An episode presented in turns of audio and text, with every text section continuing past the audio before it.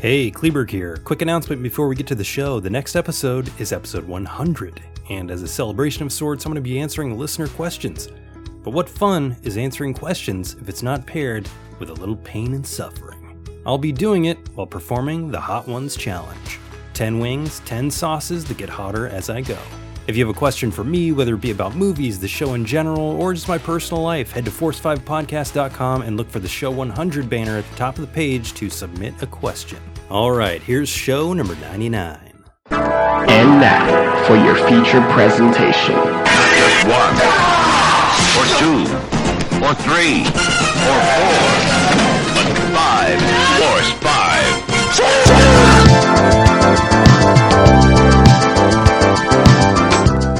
Hello, and welcome to the Force 5 podcast, a show where I force my guests to come up with a movie themed top 5 list, and then we reveal our picks on air.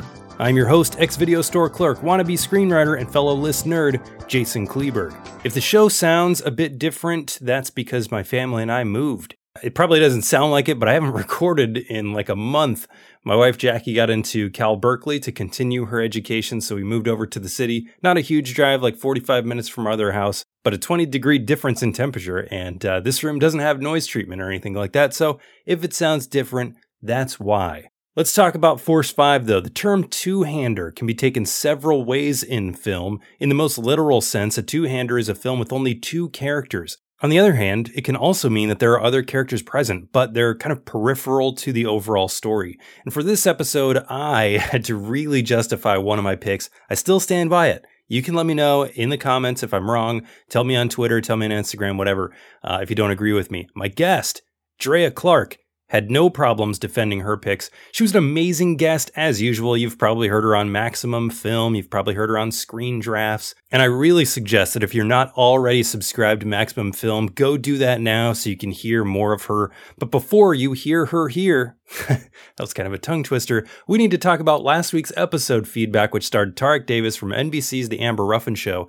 where we talked about five great 90s future films. Me and Tarek had a record number of crossover picks, so clearly we left some good ones off. We had a, bigger response than normal from Instagram this week. Uh, Lauren Milberger said The Fifth Element, Wandering Zoo, The Matrix, also mentioned Gattaca.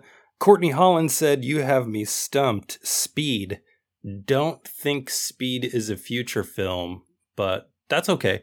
Uh, Speed, yeah, Speed. Other ones mentioned were a Timecop, Jean Claude Van Damme classic, Universal Soldier, which was on our honorable mentions, and Encino Man, which is an interesting pick, but technically does kind of fit with the theme. I mean, it's the future for him. So, again, if you want to get in on the action, you want to get your comments read on the show, head to Twitter at Force5Pod, head to Instagram at Force5Podcast, or hit me up on the website, Force5Podcast at gmail.com, or head to the website for the show forum. As for reviews, I saw a couple of things this week that I want to talk about. The first is the newest in the Predator series. This one is called Prey. Why do you want to hunt?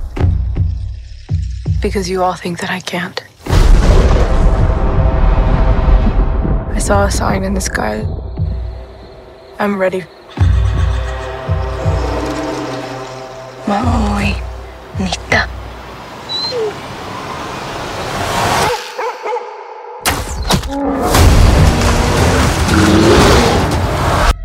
There's something out there. I'm coming with you. You can't. I'm trying to protect you. Protect me from what?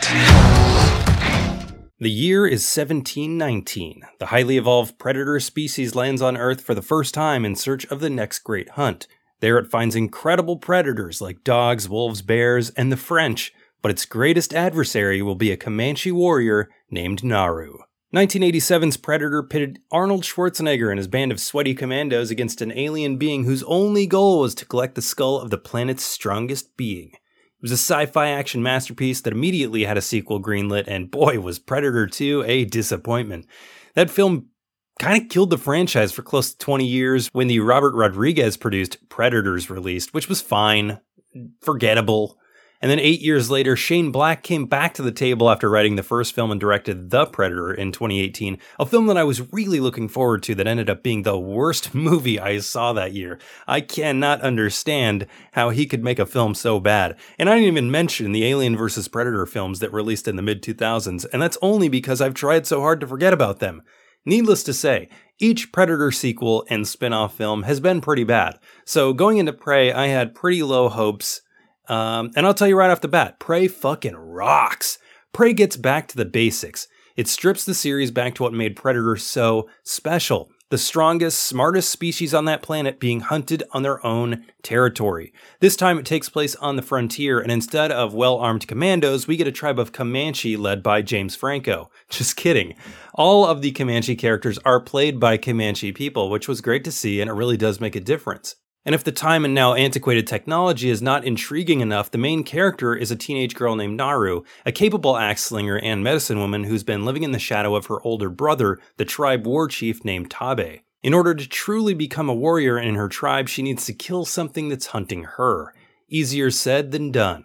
Along the way, we see Naru grow smarter as a warrior, but not with brute strength. We see her get smarter, like Arnold in the first film, she uses the land to her advantage. She pays attention to the predator's weaknesses, and she dissects the technology to find out how it can come in handy. She's five foot nothing and probably weighs less than 100 pounds, and when you see the predator killing the more imposing people in the northern plains, you just wouldn't buy Naru going up against it mano a mano. At one point, she tells a story about how she watched a beaver chew off its own leg to get out of a trap, but she's smarter than a beaver. And this is a story that's paid off brilliantly during the final showdown, not once, but three times. She's also got a kick ass American dingo named Sarii who helps out in spots when she really needs him most.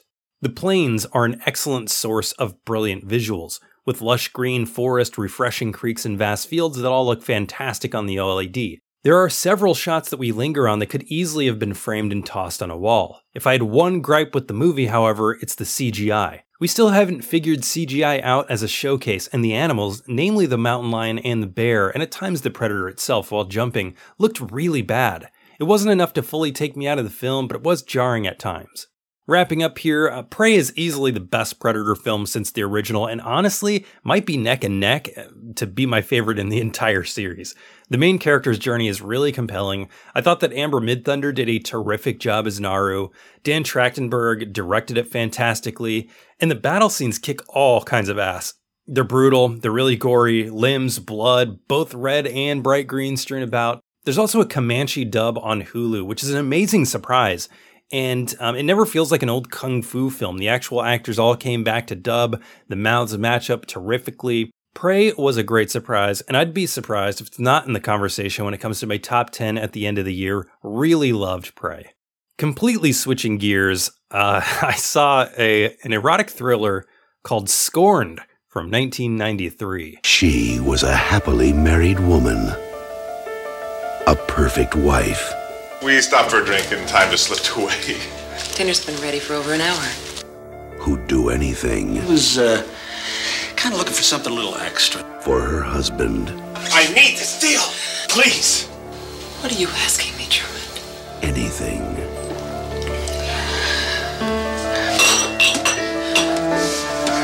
Until. His name is Alex Weston. he's some hotshot with Platin Associates. And we're gonna have to ask you to step down.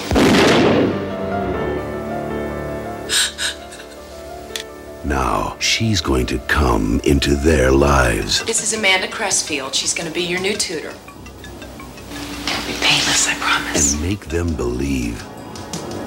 My feet hurt and my back is killing me. Well, 30 minutes of yoga and a massage works wonders. She's there for them. You need me.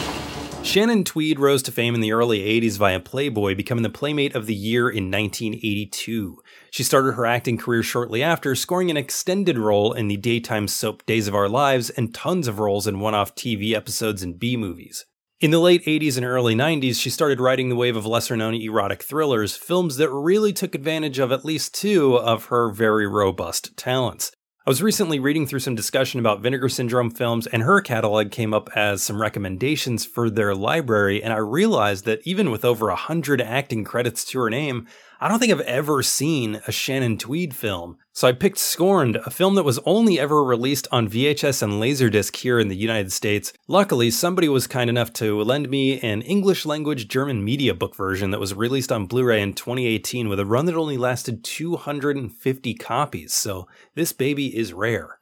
The plot of the movie is basically a copy of 1992's The Hand That Rocks the Cradle, or later on, Friend of the Family 2 from 1996, but with way flimsier motivations for a woman who is clearly just deranged. Shannon Tweed plays Patricia Langley, a housewife to her husband Truman.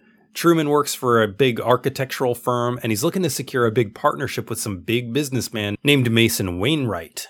They have Mason over for dinner, and he makes a move on Patricia. She's horrified, of course, but in a shocking twist, her husband tells her that he has basically given Mason the green light to rape her in order to secure the job, and that she needs to take one for the team. In a very uncomfortable scene, she reluctantly lets it happen. The next day, Truman goes into the office with an extra pep in his step, only to find out that he didn't get the partnership after all, that it's been given to one of his coworkers, Alex Weston. Realizing he's been cucked and bought a Camaro he couldn't afford for nothing, he goes into his office on a Sunday and blows his own brains out. Now, from the outside looking in, I feel like Patricia should be mad at the man who raped her and her spineless husband for letting, nay, inviting this to happen to her.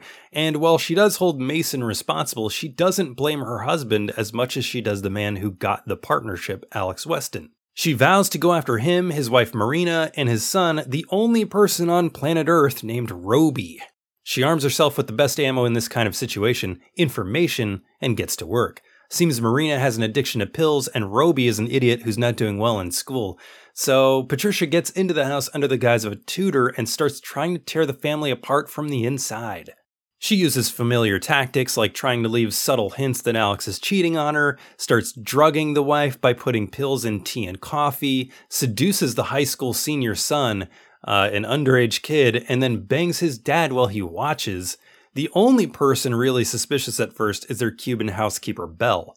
The plan, I guess, seems sound enough, but soon after she infiltrates the Weston residence, we realize that Patricia is just batshit crazy. It doesn't feel like she's doing this for revenge as much as it feels like she's just kind of a role playing a fantasy of evil upon the family.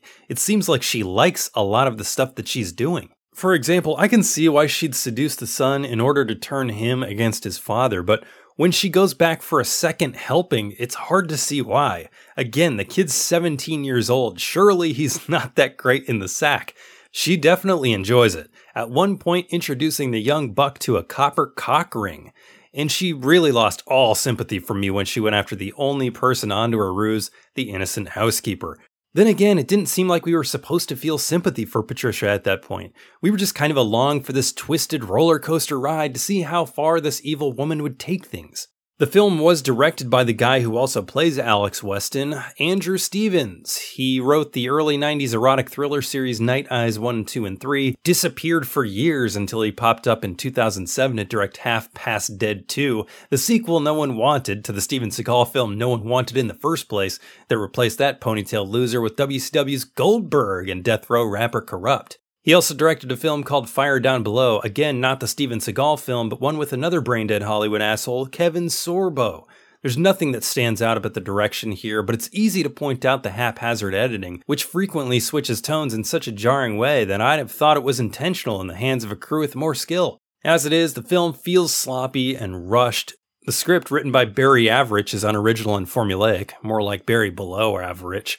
The real bright spot in the crew here is Shannon Tweed, who I thought did a great job as the maniacal tutor. She had some real sly facial expressions that added a certain charm to her cruel debauchery as she attempted to pick people off one by one. While not a strong film overall, I did have some fun watching Scorned because it was so ridiculous and kind of surreal. Like I've said before, now the erotic thriller genre is all but dead, so films like this that truly feel like softcore pornography at times just really kind of feel out of place. My wife walked in while I was watching it and thought I was watching a porn, an easy mistake to make because, of course, the one scene she walked in during was the one where Patricia was masturbating while her window was open because she realized the son was spying on her. The fact that my wife actually sat down and watched the rest of it, however, is proof that there's something compelling here. Whether you're watching it for the sex, of which there is quite a bit, the bad acting, or just to see how things unravel in this web of flawed human beings, there's something here. It's tough to recommend holistically, but I gotta be honest, I'm interested in checking out some more Shannon Tweed films, and it seems like Tubi has a few streaming, so uh, I'm gonna select another one here quite soon.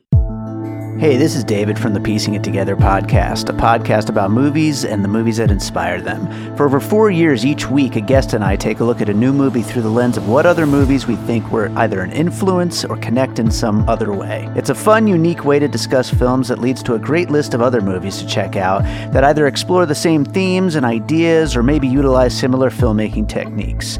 Including special episodes in our side series that twist the format, we've done over 200 episodes, so there's bound to be one on a film you've been thinking about and want to dig deeper into. So check us out on all the major podcasting apps and at piecingpod.com.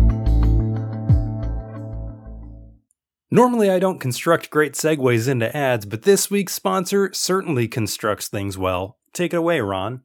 Hire very good building company for your construction needs, or do not. I am not a beggar. End of commercial.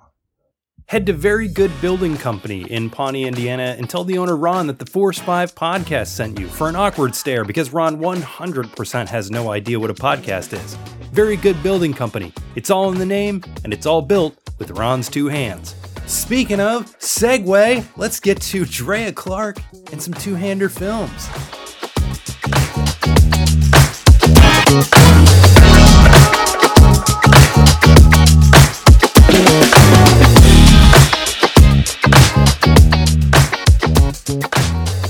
Welcome back to the Force 5 podcast. I am so excited to have Drea Clark on tonight. She's a producer, film festival programmer, film teacher, podcaster, and certainly somebody who will put most people's movie knowledge to shame, including me, I'm sure. Drea Clark, how are you tonight? That's the most daunting kind of intro. Drea, you better impress the crowd. And then I'm just gonna play. I have no doubt you will. I'll just play some super basic films. No, um, I'm good. I'm very excited to do this. I enjoy listening. I like this format a lot. Um, it's all the fun of coming up with the top five, but a lot less stress for not making it feel weaponized. yeah, it's it's you know it's personal lists. Whatever your top five are, that's what your top five are. Nobody's gonna argue. Yeah. Um, I am constantly looking for realms where no one's gonna argue, so that's great. Music to my ears. yeah, you don't see that, that very much in this world anymore. But uh, this is a safe spot for five lists right here. I'm a big fan of yours. You're an amazing podcaster.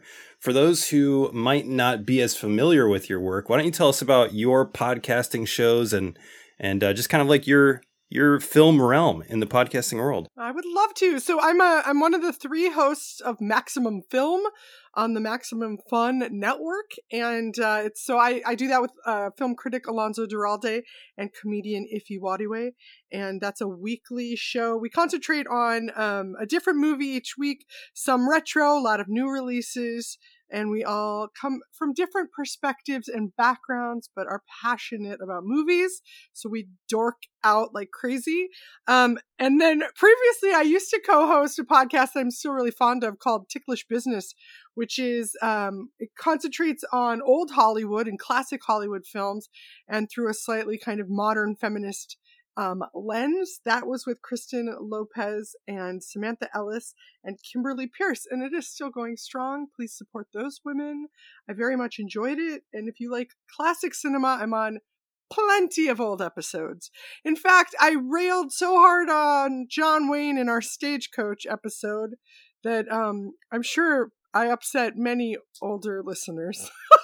A lot of mad boomers out there for that one. Claim to fame, yeah. Well, Maximum Film just hit 250 episodes, right? We did, which is insane. It's also oh, it's crazy. We just had a uh, Max FunCon, the sort of final Max FunCon, which is this in-person weekend gathering that the network did for a long time, and it was our first time going. And it was just a few weekends ago, and in you know it's sort of June 2022. We have not seen each other in person since January 2020. And yet we've been recording this podcast for the entirety of that time in between. So I both see and converse with them more than a lot of other people, but And we all live like 15 minutes from each other. There's no real excuse for it. Just a lot of, you know, living in bunkers. But yeah, 250 episodes. Who knew? Um, it's good. It's energetic. It's film talk, which I always love. Oh, and I do a lot of stuff with screen drafts. Yeah. Um, which which which you may know or be familiar with. I'm currently prepping to take tape something for that soon where I'm drafting Parker Posey movies. Yeah, a lot of Oh, okay. basically if there's an excuse for me to like feel like I have a homework assignment that's related to film and then I get to end up talking about it, that's then I'll sit I'm in. I love it. Actually, Screen Drafts is where I first got familiar with you, and then I started seeing you on other podcasts that I like, like Movies with Gravy and Incinerator. Yeah. And it's like, okay, yeah, if I can get Drea Clark on here, that would be amazing. Oh, thanks. You also program for film festivals like Sundance. That's super exciting. Any any film festivals coming up that we should be on the lookout for? Yeah, actually, the film festival that I've currently programmed is running right now. Um, Geena Davis's Bentonville Film Festival in Bentonville, Arkansas. I've been the film curator there for six years now, I think. Six, again, six or seven years. Um, and yeah, so I oversee the feature programming, and it's great. I love it so much. I don't know if you're familiar with Geena's work. She has the Geena Davis Institute for Gender Studies in Media, and a lot of that translates to our mission for Bentonville. So my focus there is on looking for films by and featuring underrepresented voices. And we look at that's a, a broad spectrum for us of um, if it's gender, race, sexuality, we are looking for veteran stories, disability stories. So it's a it's a broad platform for really just kind of finding the best indies out there that are coming, you know, just unique representation. Um, and, and that translates a lot to Sundance's mission as well. It's, it's sort of a passion of mine in general. Um, and then my, my background's really been in discovery. I'm, I'm very interested in first time filmmakers, um, and what that kind of says about the career that hopefully they'll be able to have and the sort of emergence of talent and an authorial voice and it's it's the most exciting for me i think to see people sort of just at the the beginning of what they're going to be doing Just to give people a, a little um, a glimpse into your movie taste, I always ask this question, and I know it's kind of tough sometimes to come up with that on the fly. But what are some of your favorite movies that would not make our list today? What are some of your favorite non two hander movies? Um, well, this is uh, ironically not a directorial debut, even though I just said that was a big thing. But um, Amelie is a forever favorite for me. Um, Yeah. it's it's my desert island movie. Um, largely because I'm I could finally properly learn French. I think if I just had that one movie on my deserted island that somehow has electricity um, to watch over and over again, but you know it's it's um Jean-Pierre Jeunet i think is an incredible visionary but it's got a, a beautiful message to it and has that combination of you know a film that just really pays attention to every every aspect of filmmaking beyond just storytelling you know you because you have you're flexing other senses right? You have visuals you have sound and it, it just does a lot of beautiful work. Um I'm currently hugely, enormously enamored with uh, Everything Everywhere All at Once, which is the Daniels film that came out this summer. Oh, I, I still need to see it. Oh, I haven't seen it yet. I've known and worked with them for years. It's not their debut. I did love their debut, Swiss Army Man, which I also recommend. Um, they have a really distinctive style, and it's it's it's it's when I say messy, I mean like it's tangible. Like it's not trying to be polished or slick. There's just something to it that's juicy and it's so great and but it's thought provoking and heartfelt and has some really beautiful messaging. I'd, I'd say that about both of their features actually. Um, yeah, those are those are like the kind and you know and I think like something like Hunt for the Wilderpeople, Taika Waititi's film. These are things like I would recommend to anybody. Of oh, do you want an enjoyable viewing experience? Those are the kinds of movies that I would throw their way. Well, great picks. Amelie is uh, is an amazing movie, and I can't wait to see everything everywhere all at once. It's on my list. It's just I haven't gotten to watch it yet. If you don't like it, I'll eat my hat. well, let's hope you don't have to do that. because this show is bad at segues, let's talk about two handers. Yeah. two handers. Essentially, like when I think two handers, uh, it's a term that comes from theater, meaning a piece with only two main characters. And based on emails we exchanged, I know I'm going to play a little bit more loose with the term. I think you are as well. What kind of rules did you put in place for yourself? Well, the classic definition, right, is um, a story, film, or play. Uh, obviously, we're discussing films here. Hopefully, unless I uh, really prepared wrong. But um, a, yeah, your two hander is something where you have two protagonists that have the same amount uh, or, or, comparable amount of screen time, screen presence, and also affect the story um, it, with like similar weight. And which is important to me. There's plenty of movies. I mean, you know, movies love love stories. So there's a kabillion love stories Right. out there, but you could argue for a lot of them, like Bridget Jones' Diary is not a two hander, it's Bridget Jones' Diary. So, um, yeah, so that was my kind of thing. I know, yeah, there's a very much a purist classicist reading on this, which is literally only two characters with any lines, with any presence. Um, and there are movies like that out there, and maybe they might end up on the lists. But um, there is a slightly broader, especially in cinema.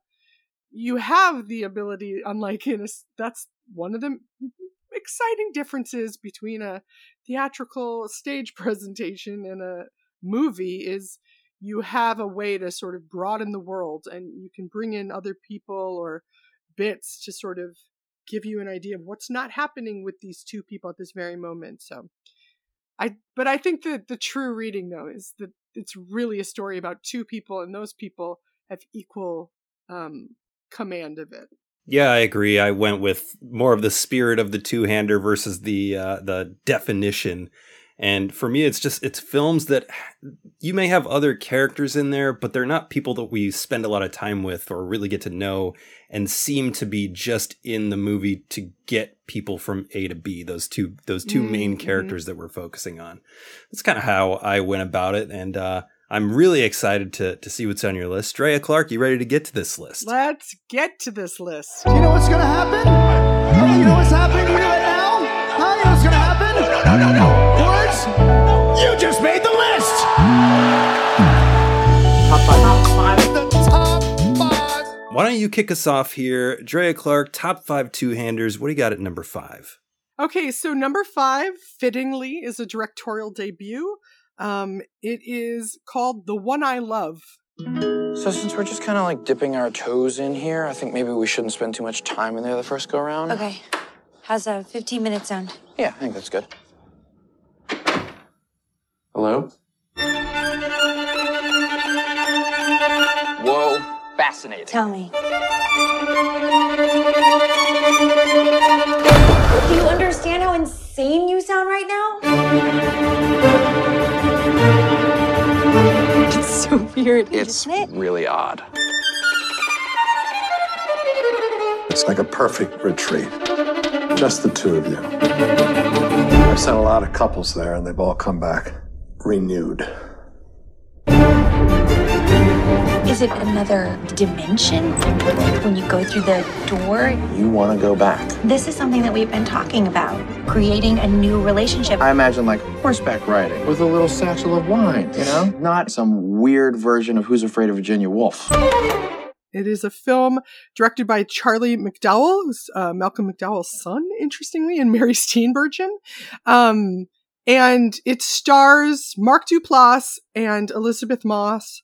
And Ted Danson appears in a very small role at the beginning, and then it really is just the two of them. They are a married couple who found that the spark has gone from their relationship. They're not really trying things anymore. They're not really getting busy with each other anymore. Uh, and Ted Danson, their therapist, recommends they go to this, you know, oh, go to this vacation retreat, this sort of um, remote house and recharge. And he sent other couples there, and it's worked great for them. And so they get there, and it really is just this beautiful space with a beautiful pool and a guest house, and they're the only people there. And so it's conversation discussions and you know, sort of uh, back and forths.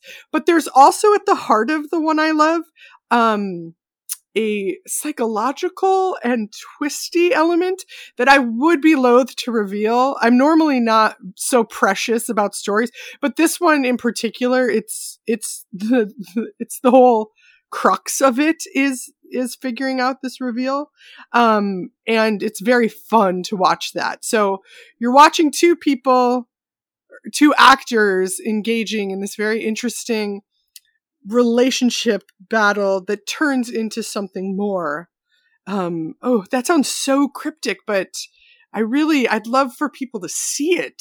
So I don't want to get, you know, if that's my main thing with spoilers is I'd like you to have the same delight in watching it that I did. Yeah, I've got one of those on my list too where I can't really say very much about it. And I agree with this one. I saw this one and I I really love the two actors, which is what Yeah. drew me to it. But it's a great movie, and I'm very spoiler adverse. So yeah, Okay, the, the less said, the better about something Good, like good. this. Yeah, and this one, I mean, it's it's all spoilers, right? I didn't even think about this one when I was coming up with my list. I might have rewatched this for for this show if I had thought about it. Well, now you can. And now I can. Now I can. All right, number five for me is also. Um, is this a directorial debut? No, I. Well, it might be. I'm going to cut this out if it's not. Okay. That's how podcasting works. But uh, my number five here is a horror movie from 2007 called P2. This is a script written by Alex Aja, which you know you're in good hands when you see that name on the uh, on the screenplay. But it's directed by Franck Khalfoun and stars Rachel Nichols and Wes Bentley. Are you familiar with P2? No, shocked. If you go straight up to like the Rotten Tomatoes score, uh, only 35% of critics like this, which feels pretty low, but to me, I think it's pretty underrated. I think it's really fun. It's about this woman named Angela. She leaves her office Christmas party late Christmas Eve and finds that her car won't start. But it turns out that it's not an accident. Uh, Thomas, the psychotic security guard in charge of the parking garage, wants to spend Christmas with Angela, setting in motion a cat and mouse and Rottweiler game as she tries to find a way out of the parking garage. So it all takes place in this parking garage setting. And I'm a big, I'm a sucker for great parking garage scenes. This is a whole movie of parking garages. I'm not surprised that critics didn't like this movie because the characters do make some bizarre choices. But in terms of that person in peril trying to escape genre film, I think it's really, really fun. And I don't know about you, but I'm a big fan of Christmas horror. So this one gets in the rotation every few years during during the Christmas season. Uh, it's it's just got that Christmas feel to it, even though it takes place in the parking garage. And the star of this movie really is Wes Bentley, who I think most people would probably know from American Beauty, but he kind of steals the show as this insane security guard. And in interviews for this movie, looking back on it, he's talked about how he was really, really into drugs at this time and was kind of just taking roles to pay for that drug addiction. And it shows on screen. There's a scene where he he dances to the entire Elvis song "Blue Christmas." Uh, he's got these like really wacky, kind of rubbery facial expressions that just really work for that psychotic feel. Uh, it is pretty light on gore because it does have limited characters, but there's at least one death that happens in a very graphic way.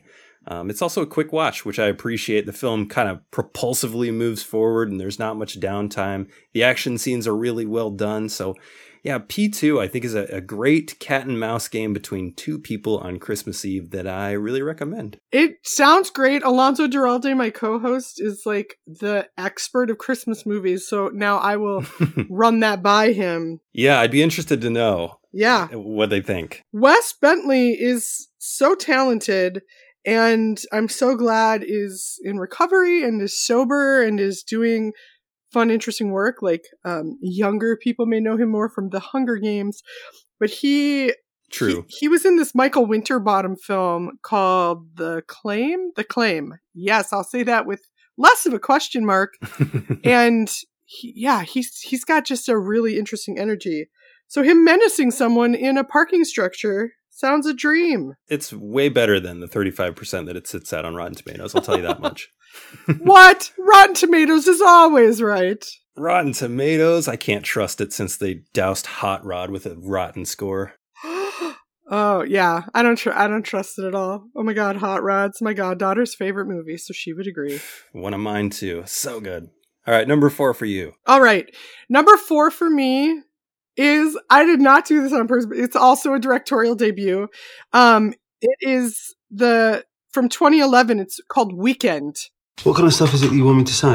Just talk about last night, you know, what happened, what you wanted to happen. It's for an art project. Yeah. And people can listen to it.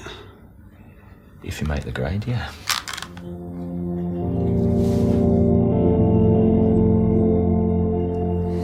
Okay. Um, I saw you in the club and I thought you were out of my league or whatever. And um, yeah, we came back here, didn't we? And then you kissed me. You said you took my shirt off. I just thought that we were having a really nice time. And it was lovely. It was more than enough for me. So, um, sorry, Glenn, if I don't make your grade. It is a British uh, romance and drama. Um, it's directed by Andrew Haigh, and it is it stars uh, Tom Cullen and Chris New, and they are they play Russell and Glenn, two men who meet at just a gay club, like for a hookup, and have uh, you know, a hookup evening together.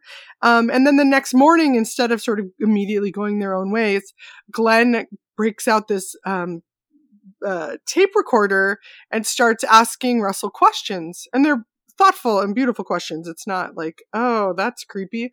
Instead, it, um, it sets up this sort of unexpected intimacy and connection between them. And so the film follows the trajectory of a vo- very short amount of time of a relationship that can't really be, but it's two men who are both responding to the connection they're finding in the other, but also having to address and sort of un or or excavate emotional issues and baggage that they have. Some related to coming out, some related to, you know, just like being gay with a lot of straight friends, a lot of identity elements, but it's also sexy and fun and beautifully shot. It's very um, verite feeling, but really well thought out. It doesn't have that real meandering sense that some fly on the wall films can get. It's it's very tight and beautifully, you know, structured and paced. Um, but it's just a, a really interesting I- insight to relationships and what they can bring out of people. I know of this one, but I've never seen it. Is this uh, available anywhere widely, or is this something that you'd have to like really search for? God, it must be.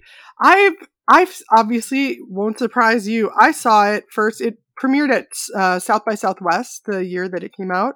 Yeah. Um, it's it's rentable. I know that for sure. I think it's on um, AMC Plus as well. I think it's on Criterion Channel too. Oh well, there it's you go. lovely. Yeah, it's really beautiful. I've seen people uh, post about this and just haven't gotten the chance to watch it myself. But yeah, it sounds delightful. Yeah, it's a good find. I wish he would get to do more as well. He also he made a, a film called Lean on Pete a few years later that I really liked, and I think he's very talented. Keep our eyes out for old Andrew Haigh. Well, that answers my my next question. It was going to be uh, because I hadn't I hadn't seen anything that he's done. I don't think, and yeah, I, I guess I'll have to watch that too. There you go. Add into the list. To my ever growing list of movies I need to watch. All right, number four for me is also a relationship movie.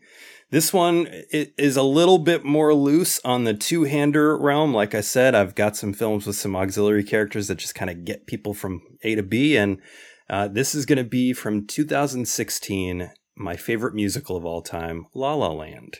Why did you come here? Because I have good news. What? Amy Brandt, the casting director, Yeah. she was at your play. And she loved it. And she loved it so much that she wants you to come in tomorrow and audition for this huge movie that she's got. I'm not going to that. What? That one's gonna be no. That one's gonna be. I'm sorry? That will kill me. What? What? What? Shh! Stop! No! Shh! Shh! You have to be quiet. If you, want me to, then you have to make sense. If you want me to be quiet, you have to make some goddamn sense. You tell me why They're you're gonna not call going. the police because because Why? I've been to a million auditions and the same thing happens every time where I get interrupted because someone wants to get a sandwich or I'm crying and they start laughing or there's people sitting in the waiting room and they're and they're like me but prettier hmm. and better at the because maybe I'm not good enough. Ooh. This is directed by Damien Chazelle. It stars Emma Stone and Ryan Gosling. And I've talked now at length about my personal connection to La La Land on the show before, so I'm going to keep this one short. I'll just say I really, really love this movie. If you're living under a rock and somehow don't know what La La Land's about, it's set in LA. A jazz musician and an aspiring actress fall in love while attempting to reconcile their aspirations for the future. Like I said, there are some other characters in the film, um, but they're really only used to get Mia and Sebastian from point A to point B. J.K. Simmons is in there in a really tiny, really great role, firing Sebastian in the beginning scene. Uh, John Legend's in there, kind of giving Sebastian an opportunity to be in a band, but we don't spend much time with them or get to know them. So I would still consider this a two hander. Like I said, it's a musical. It starts off with this opening number set in Los Angeles traffic that I'm sure you can relate to, at least the traffic part that um, will just be stuck in your head all day long, or at least until one of the other songs gets stuck in your head along the way. I think the music in this film is fantastic. It's probably played on the in my house once a week at least by my wife and myself.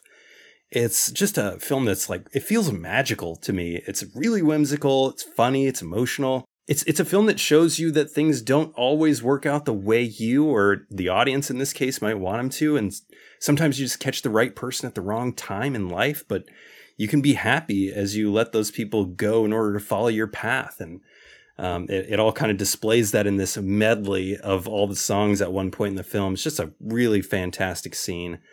I love this movie so much, and uh, I consider it a two hander La La Land from 2016. Interesting. I wouldn't have thought I in fact I took something off my list because I was like, ah, I don't know if that's could be fu- fully a two-hander, but um La La Land's interesting. And I, and I'm with you though. It it is I would I would say yes. I would agree with this um, on closer inspection because you're right. The other characters are all sort of auxiliary um, Yeah. to support our, our two leads. And then the two leads also have very disparate paths. It's not just about, um, uh, the, you know, like they don't only exist for the sake of this relationship. They have external dreams and ambitions and setbacks and, and all of those things don't necessarily revolve around the other person as well. So I, I would agree with that. It's funny to think of a two hander that has like dance sequences with hundreds of people in them Yeah. with Yep. so many hands, so many jazz hands.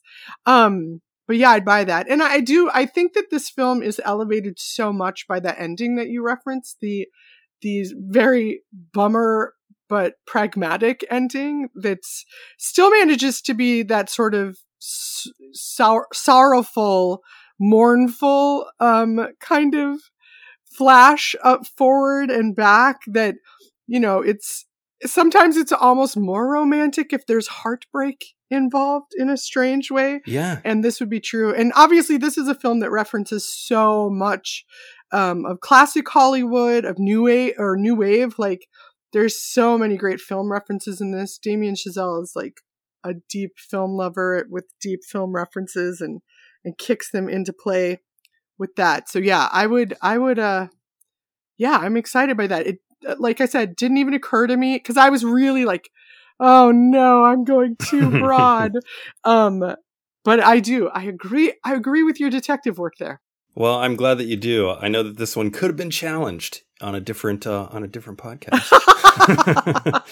but you know, I actually just like you, I took one off my list last minute because I was like, "Oh, we spend too much time with other characters," and I'll bring it up in the honorable mentions. But I did take Okay, one off I I will too. too. Um, okay, number three for you. Number three. So this one, so these are tricky, and I've heard you mention this before on the show when there's this thing, and you're like, is this is this too obvious? Or but then it's also ridiculous. Like there's no such thing as too obvious. You thought of La La Land, like Yeah. everybody's your everyone's you know range of what they're considering is so different. So number three for me was the first thing that came to mind, um, and that is the movie Misery. Somewhere in the middle of nowhere, America's number one author just met his number one fan. I think Paul Sheldon might be in some kind of trouble. You must be a good man. You could never have created such a wondrous, loving creature as Misery Chastain. Very kind. She loves everything he's ever written Oh, Paul, what a poet you are. until now. How could you? Eddie. You murdered my misery! Directed by Rob Reiner. Whatever you're thinking about doing, please don't. From the novel by Stephen King. Trust me, it's for the best. God, I love you. Misery. Rated R. Starts Friday, November 30th at select theaters. This one, as I said, there's sort of those supporting characters that you flash to, including Lauren Bacall, because why not? Um, but they're really just in search of the. It's based on a Stephen King novel, and James Caan is playing basically a Stephen King type.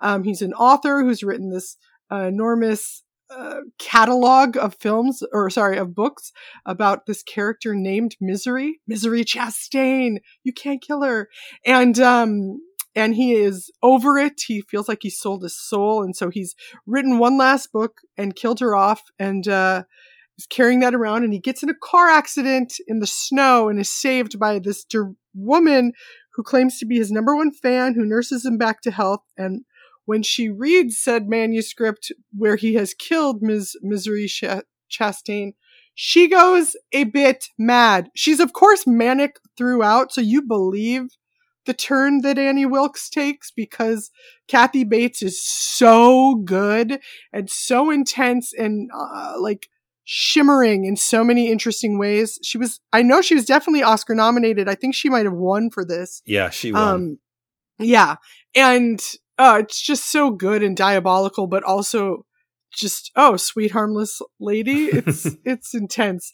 Um, I- I'd make it higher. It's it's directed by Rob Reiner, and it's looks like it's directed by Rob Reiner. It's very flat. Yeah. It's uh, it's there's not a lot of nuance or you know subtext. It's all just text, bolded, underlined text. But it's such a classic, and it's such a King is hard to adapt. Rob Reiner actually is one of my favorite other ones of his, which is Stand by Me. Mhm. Um, but he's, you know, famously difficult to adapt. So a story like Misery, which is in this one place, I feel in other hands, people would have wanted to really open this world up. So I think keeping it really insular and just a genuine two-hander that's also um, a male-female story that has nothing to do with falling in love at all. Um, That's which I true. appreciate. yeah. Just a fantastic movie in in a run for Rob Reiner that was incredible. Like any director would be lucky to have Truly. any one of those films, and he made like five in a row that were just masterpieces. This is one of those films that made me look at sledgehammers a completely different way. I tell you what. Oh my gosh. And who knew there'd be more than one bad way? Like now to have multiple bad visions of sledgehammers. What a thrill. Yeah. Yeah, great pick. Great pick. Good, good, good. Okay, my number three is my last one that I think could be contested as a two-hander, but I'm gonna I'm gonna make my argument for it. I'm gonna make my case Okay. for it. It's from 2012, and it's a film by David Ayer called End of Watch.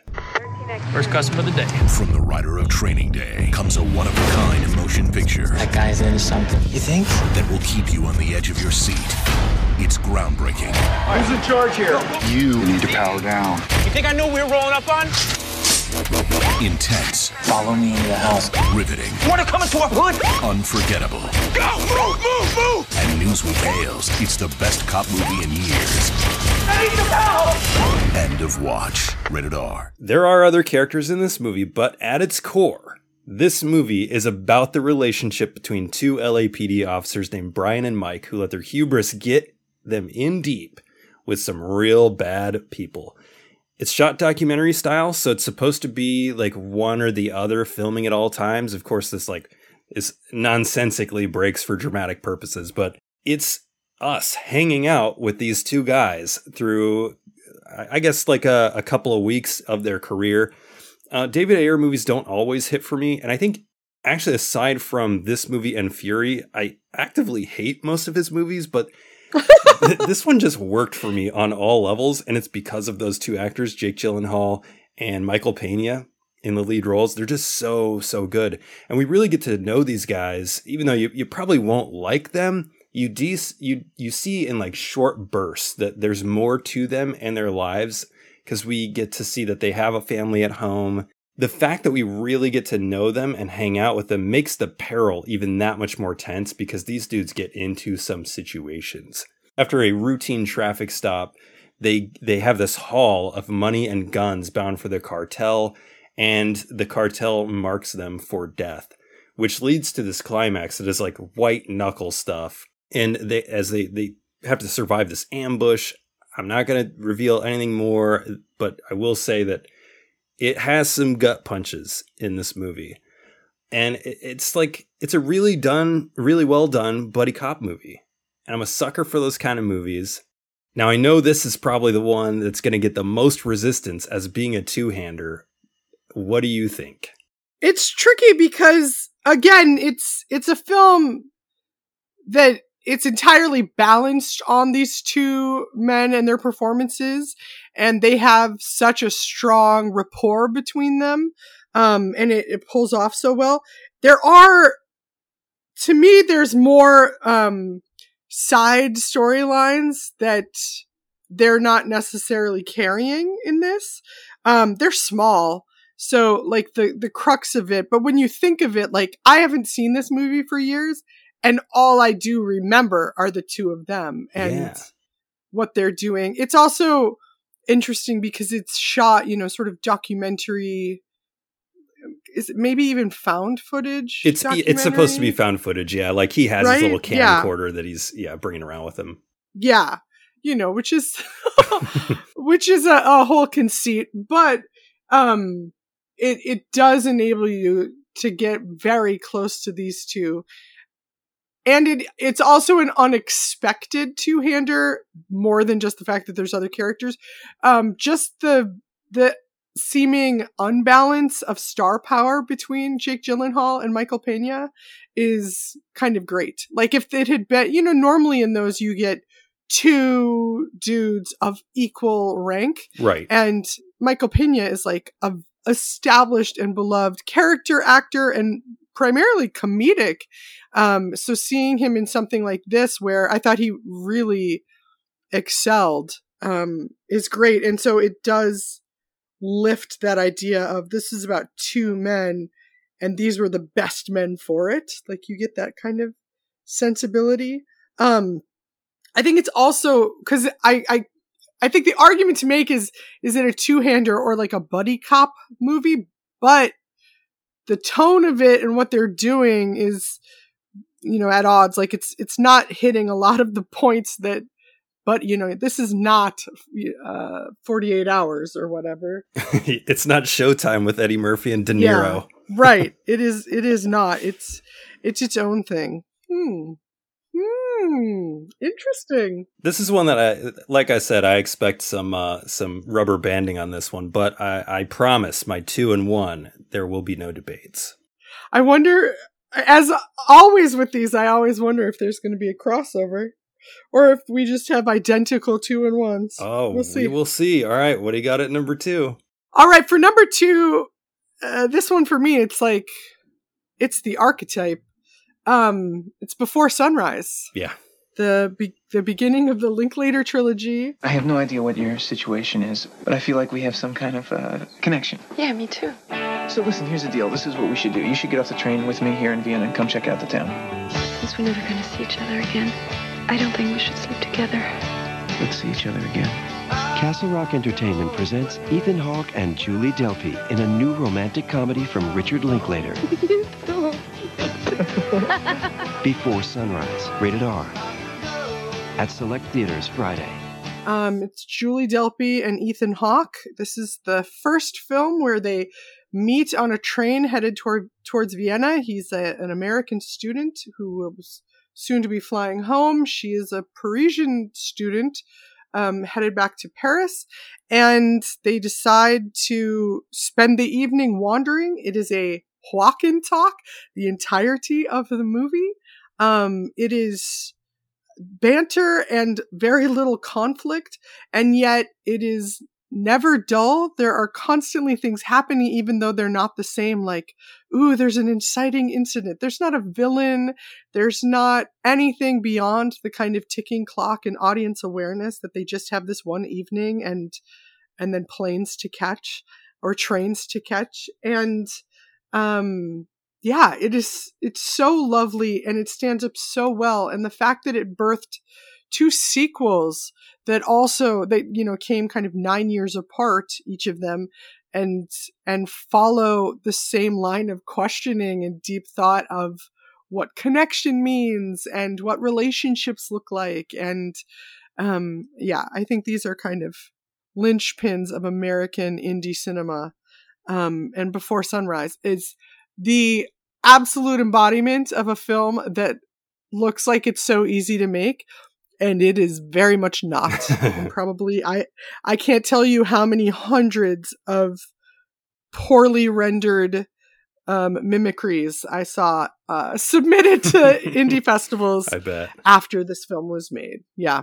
Well, you you kind of talked about how good it is. You know, the the testament of it having two sequels. It also has like two spiritual sequels in Two Days in Paris and Two Days in New York as well. Oh, her films, yeah. yeah. And uh, I think that the strength of this it has to lie on your two main characters, and Ethan Hawke and Julie Delpy mm. just do such an amazing job this movie.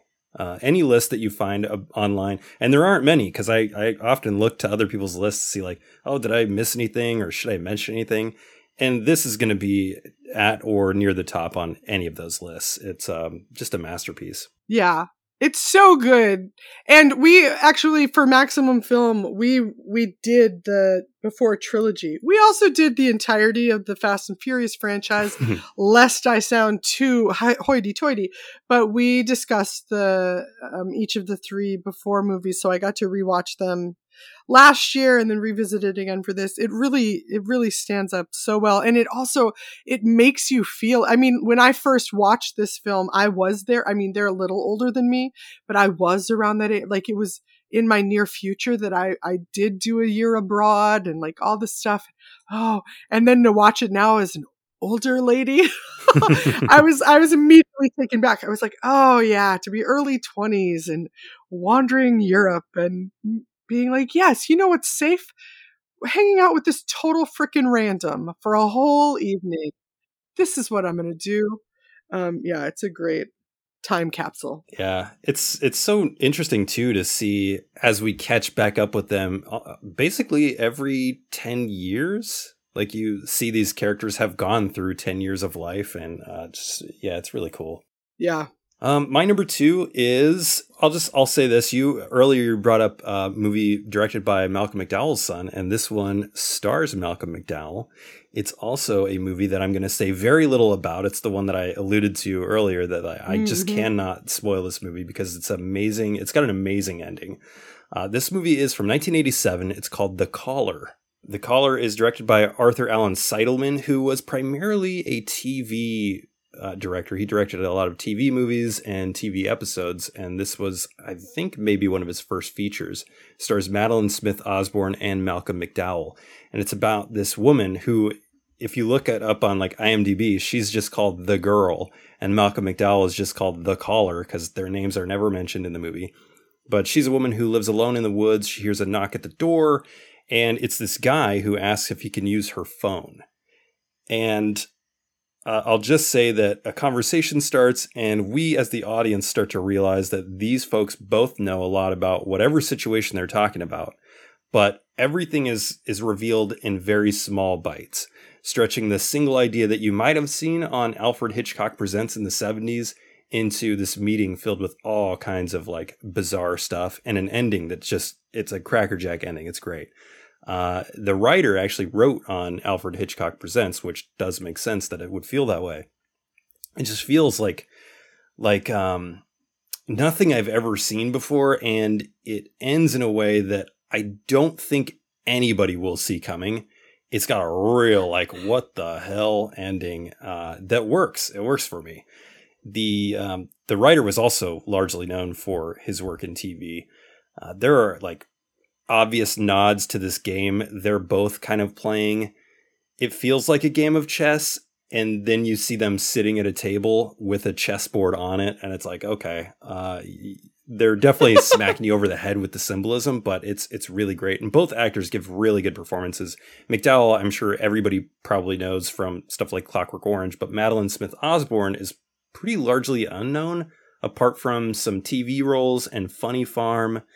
If you're interested in seeing The Caller, Vinegar Syndrome released this on disc a few years ago, and it's never looked better. Mm. Um, so yeah, The Caller from 1987, a great two-hander that I highly recommend. But go in blind. I've never even heard of that. I love everything about that pitch.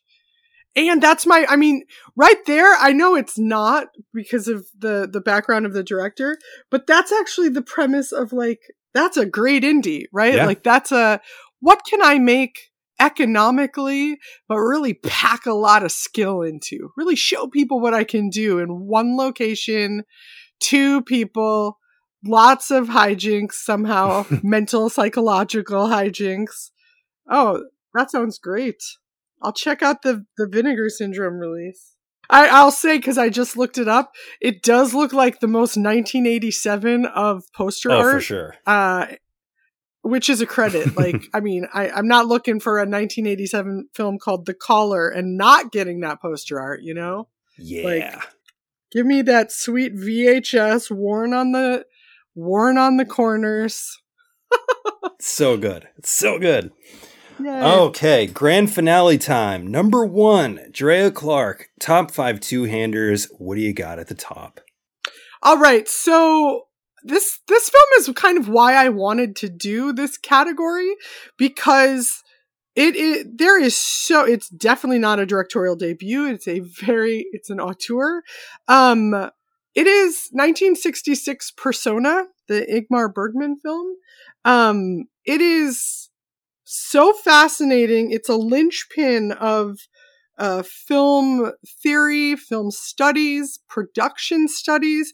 It's so exquisitely shot. The premise is um, you have this actress, a stage actress named Elizabeth, and uh, she suddenly, in the middle of a performance, goes mute, and she's kind of overwhelmed with life, done with it, just in a in a weird headspace.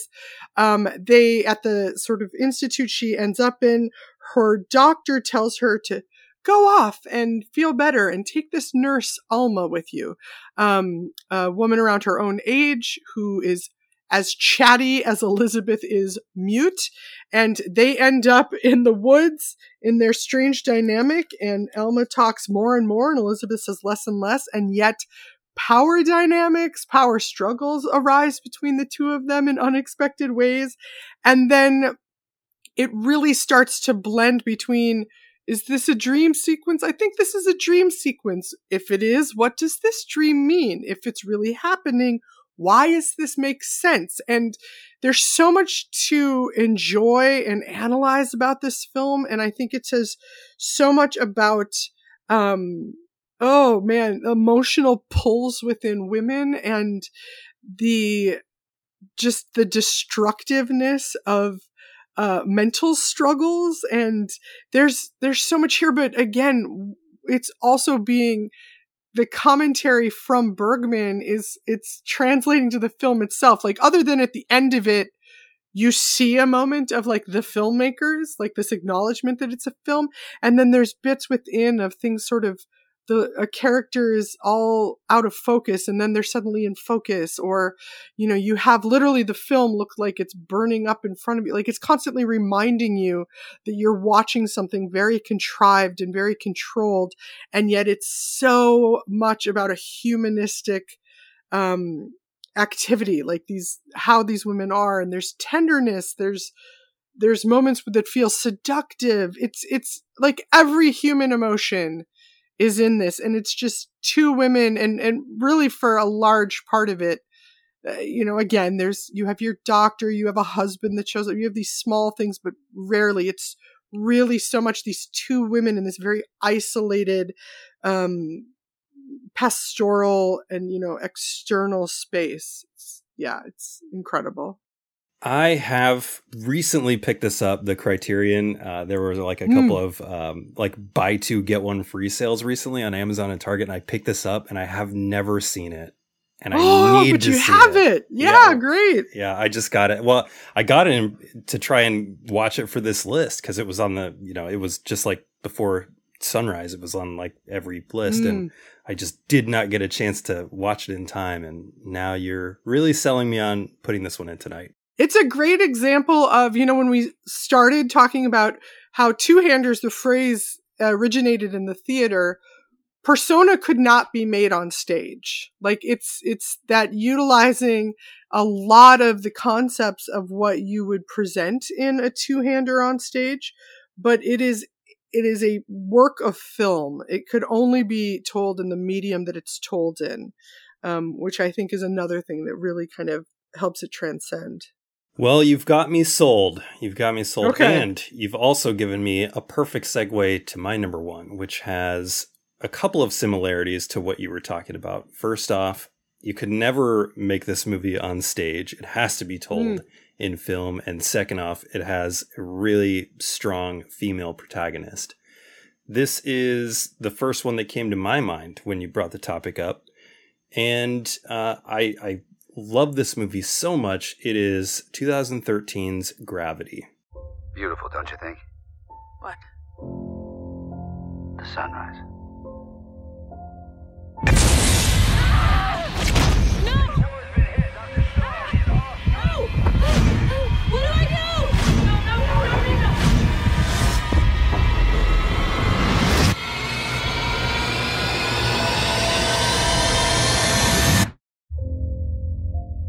This one, directed by Alfonso Cuarón, starring Sandra Bullock and George Clooney. Uh, it's about Ryan, Dr. Ryan Stone, played by Sandra Bullock. She's a brilliant medical engineer on her first shuttle mission with veteran astronaut Matt Kowalski. He's in command of his last flight before retiring because it's a movie. So, of course, this got to be like the retirement mission. Oh, sure. But on this, what seems to be a routine spacewalk, there is disaster, the shuttle's destroyed, and Stone and Kowalski, completely alone, tethered to nothing but each other and spiraling out into the blackness of space. That's our situation. Now, I don't know how you feel about 3D movies, but I tell you, Huh. I typically hate them. They just feel gimmicky to me. The picture quality in theaters takes a huge drop typically. And uh, there's only two films, only two films that I thought were made better by seeing them in 3D. One is Jackass 3D, which Ah! I mean, uh, obviously 100% gimmick, but used in such a bonkers way. And the other one is Gravity. To this day, it remains one of my favorite theatrical experiences. I saw it in uh, 3D IMAX, and like my wife and I were just blown away. Like seat gripping to the point of like being sweaty. Uh, I love these films that put obstacle after obstacle in front of the characters, and this movie totally does that. The sound design, not even taking into account like what's happening on the screen, but the sound design in this film is incredible. And there are scenes of complete silence in this movie, and everybody in the theater I was in was absolutely silent with it. Like you could hear a pin drop in the theater. The way it's shot is amazing. And typically, I'm not a big Sandra Bullock fan. I do think she's good in certain roles, but she's never been a draw for me. But I thought she was terrific in this. Um, and with a lesser performance, this film falls apart. I think she just carried this movie. I, I loved her so much in it. And just like The Caller, it can be really heavy handed with its themes, especially like the rebirth stuff. It's uh, it's real heavy handed, but it didn't even matter to me because it's so masterfully made. And no other movie, I, I've seen a lot of movies that take place in space, but no other movie has ever made me feel like I'd been floating around in space. And this movie did that. It's 90 minutes long, too. It's like the perfect length for a movie like this. You're just really feeling that anxiety for 90 minutes until the last couple minutes. I think it's a, a masterpiece. I love Gravity, and it had to be my number one. Yeah, I love this movie. It's funny, I didn't include it largely because when I was writing up my list, I was I just think of it being just her. Yeah. which is not yeah. true. He is there for a good chunk of it, but it turned like to me, the pivotal st- it becomes a single hander, um, which isn't to say I wouldn't count it. I, I think it definitely fulfills, you know, what we're talking about for a two hander. Um, and it is it's exquisitely made. I'll say when I, I did not see this in 3d and i honestly don't know if i could. Like i feel like i'd freak out. It was i tough. remember when the when the first trailer came up and the trailer just ends with it's just the like her it's just the first time they're out there right? And it's the spinning the spinning and you're seeing like the universe around you and i was like uh-uh no thank you. Like i'd rather see a thousand freddy kruegers coming at me than the naked expanse of the universe. Like it was so intense so i can't imagine what it was like in 3d at all. It's one of those Um, theatrical experiences I will literally never forget. no i love that i love that. And that you hold that with uh jackass 3d i enjoy that a lot. Um no this you're so right. And it is it's it's beautiful artistic filmmaking. It's not just this is something that could have very much felt like a cold example of like the technology available but instead it felt like oh no this is human rooted storytelling and the technology is being used to serve that storytelling and not the other way around. And i think i think it makes such a big difference in the in the final project because we've all seen things that were like cool you have a camera that does that you know? Um and it's it's which is the horse and which is the cart? And this one the horse is very much the the story of this especially of this woman and yeah it's it's fantastic Oh wow! So we had no crossover, which really surprises me. Uh, I was thinking like we would have at least one, but I'm so happy that we didn't. People have ten awesome movies that we are recommending here. i feel good about this list Same here. Same here. Yeah. What narrowly missed your list that would have been on there if it was like top ten? I have a couple. Um, The Lighthouse, uh, the recent film with um, Will- Willem Dafoe and Robert Pattinson. Sure. Uh, that is, it's so unique and quirky and visceral and strange. Um, in in unexpected ways, like Persona hit a lot of the similar buttons for no they are nothing alike but in terms of a, a very artistic intense approach that anyway so the lighthouse is great. How to steal a million uh with this uh, audrey hepburn and peter o'toole a film i adore can't recommend enough. Um it is uh, a romantic semi heist movie that's really just two people but it's honestly that's the one i cut out last minute because i was like i think there's a few too many characters Yeah. but they really are just auxiliary. They're really just like put like oh there's an insurance guy. Now they got to do this thing. So um it's the two of them at their most charming and it's audrey hepburn so that's saying a lot. It's my favorite audrey hepburn movie. I'm probably the only person who says that. And then the the last one that was really hard to not um put is open water which is such a it's two people it's based on some kind of true story or maybe they just said that to freak me out more but it's um it was also an unexpected sundance film but it's two people who go scuba diving on vacation with the group and then the group and the boat leave them while they're still deep underwater and they surface and it's just the two of them and their relationship dramas in the wide open sea and sharks begin circling it is so intense but it's so well done for what it is like oh yeah anyway so that one was very close I need to rewatch that one. I haven't seen that one since it came out in like 2004. Yeah it came out forever ago yeah I had a couple that were not mentioned. You you had Misery on there, which was on my honorable mentions. You mentioned Swiss Army Man, which uh, could have been on here as well. Oh my god, one of my favorite movies. That's hilarious. I didn't even think of that as a two-hander, but it tr- it, it, is. Yeah, when you Oh. said that, I was like, "Oh, I wonder if she's going to have it on her list." I'm not going to tell the Daniels. Uh, I had Enemy Mine on there, which which almost made my list with um, Dennis Quaid and Louis Gossett Jr. as two uh, a human and an alien who are stuck together in opposing sides of a war. Um, Palm Springs almost made my list, but then I realized like J.K. Simmons, eh, he has too big of a role Yeah. to to really call that a two hander. and um, the other one that I I cut off because I rewatched it originally. Originally, it was on my list, and then I rewatched it last night. Was Collateral from 2004. Oh, which yeah, I Michael always yeah I always remembered it as just Tom Cruise and Jamie Foxx, but there's a whole subplot with um, Mark Yeah. Ruffalo. So that one had to come off my list. But spiritually, it it really is more like end of watch, in that it's kind of a two hander because it's all about just those two guys in the taxi.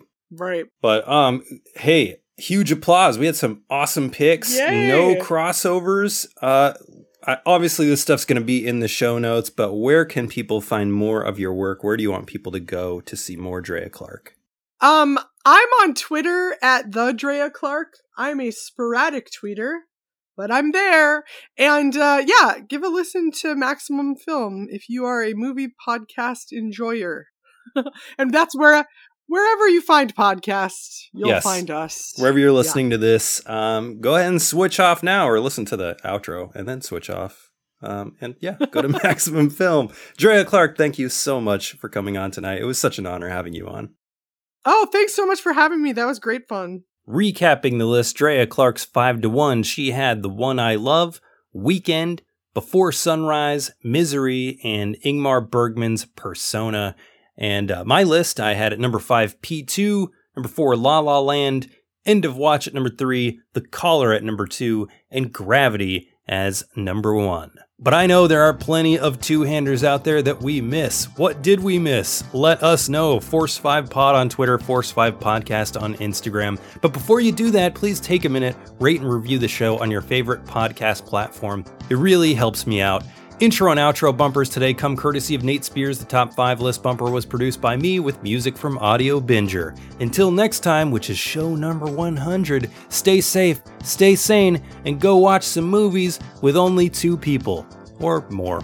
It doesn't matter.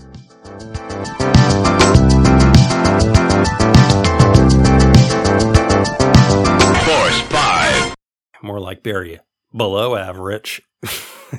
uh, yeah, you shouldn't laugh at your own jokes.